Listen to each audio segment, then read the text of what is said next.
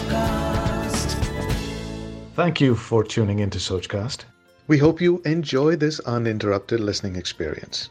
But before that, please do listen to these messages that come from those that support your favorite show.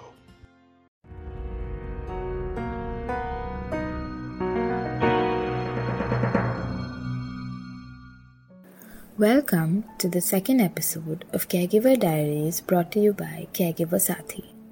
A new set of experiences shared by our invisible warriors. We bring to you a safe space where you can share your experiences as a caregiver. Sharing experiences have a number of positive influences on our emotional well being and connectedness.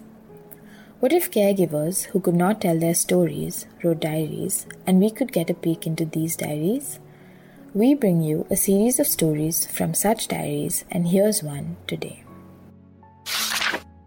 It's been five years since he passed. I miss him dearly today. He lived a full life and died at 89. I'd be grateful to be able to live that long with my friends and family. But Alzheimer's has made me rethink that. I remember when we'd started to suspect a problem, I still can't believe how long I was in denial for. I should have known when I found his journal where he wrote, My passport is in the third drawer of the chest, or the electricity bill needs to be paid. And when he started putting little post its all over the house for these things, as he was willing himself to remember and was preparing for when he wasn't in control, which must have been scary. That was his way of getting control, and I was in denial for a long time. I vividly recollect when we were in London visiting family and he lost his way and we realized, okay, that's a sign. And so it was slowly seeping into our consciousness. We went to a neurologist for a test and dad was asked some questions. Dad didn't know he was giving wrong answers to mathematical questions and said, Hey doc, I love math, so I can get it right anyway. And he was getting it wrong. I can hear him even now telling the doctor he's fine. I really think that was the saddest moment of my life. Seeing my wonderful father in such a vulnerable space and emptying the depths of his mind and the depth of his being. I don't think I'll ever forget how I felt that day. And then, of course, I'm remembering the rounds of treating it all wrong. Me and mum were thrust into the role of caregiving, but no one can teach you how to do it. I was with the old dad, in terms of our logical arguments, not realizing why he doesn't understand. The anger came up in us, and me and mum didn't get it. It took us a long time to realize he can't help it. It was a huge journey between he can't get it to he can't help it. And that journey was fraught with a lot of ups and downs. And also a lot of compassion and care now that I look back. I can't say it was the only anger and frustration I felt because he went through so much at the time. A gallstone operation, a cancer operation, a cataract operation, a broken bone operation, and with each operation, he became more vulnerable and fell deeper into his disease. But there were moments, I have to admit, each time I saw the vulnerability of my father, there was only compassion left for him. I felt very torn between looking after dad but also looking at the impact on mum. I never want to be in that position again. I was so mad at her for not understanding him, but I wasn't understanding her. She's only two years younger than him and was also very exhausted. She felt very isolated and said no one understood how hard it was for her. And I think I coped with it by telling her there's no place for our anger. He has to live with it, what he's not asked for. He can't help it.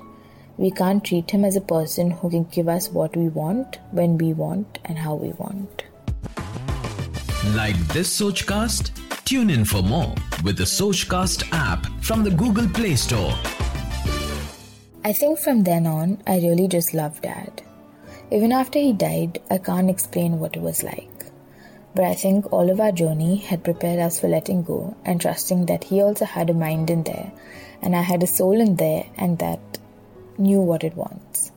I wish I realized much earlier on that the denial phase was a little long, and sometimes I wonder what would have happened if I sat with him and said, Yeah, This is called dementia.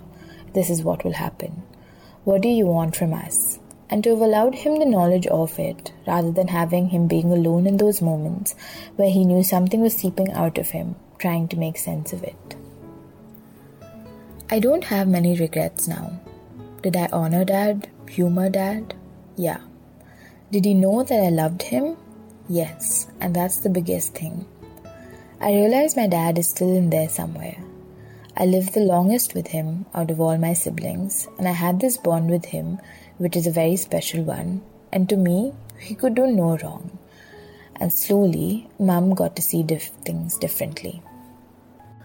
I wish I could tell myself earlier to not feel selfish, because when you have your moments of selfishness, that's to build yourself up to be the best possible carer for the other. To realize that this is a beautiful lesson in surrendering to our own need for control. The person you're taking care of will challenge your need for control and power. That helped us understand that we had to question everything that was how we wanted life to be. And I wish I could tell myself to see the growth the growth of opportunities for us to start to let go of our perspective of things, to step into the world of other. There's so much learning and self development that happens. The person who needs care is teaching you all the time about your difficult parts you're stuck with that also need to be challenged. So there's mutual caring, caring for them physically and emotionally, but they're challenging your growth as a spiritual, emotional being all the time. It was hard to look after myself in this process too. I think therapy obviously had a role to help me with that. If only I'd asked my siblings for help sooner. I remember one day just picking up the phone and telling my sister, It's very hard. When you come, give us a bit of a break. Until then, I think I felt a lot of resentment that my brother and sister would have holidays and live their lives, and all my free time was with my mum and dad. That resentment kept building up in me, and I have very supportive siblings, but I never thought of asking them. That healing was important. The core thing which I learned is that our main aim was not to keep him clean, holding on to the memory, but it's keep him safe. And that might come in many ways for different people, and that's how well you know who you're asking to take care of. In Dad's case, it was music. It was listening to his own stories it was integral keeping him safe. Putting pictures around his room that reminded him of his family, it was smiling at him. I believe, in a way, all our best qualities were highlighted, but also brought out the worst of us sometimes. But I value every minute. I miss you, Dad, and I love you even more. It's important to reach out to your family or loved ones for support while being a caregiver if not only for the person being taken care of, but even for your own relief. Having some downtime to yourself can help you take care of yourself and, in turn, better care of your family member. Providing the person with a sense of security and safety is important for them to be comfortable. Understanding that the person can't help but behave and act how they are and be compassionate and understanding of them. They might not be the same person they used to be, but they are vulnerable and in need of support. Anger only makes the journey longer. Taking up the role of a caregiver is very emotionally burdensome, but comes with great opportunities to grow and develop yourself. Looking at your feelings and reactions and becoming more self aware and in tune with your own emotions is extremely valuable. What part of this story connected the most with you? Do you have a story to share? Do let us know.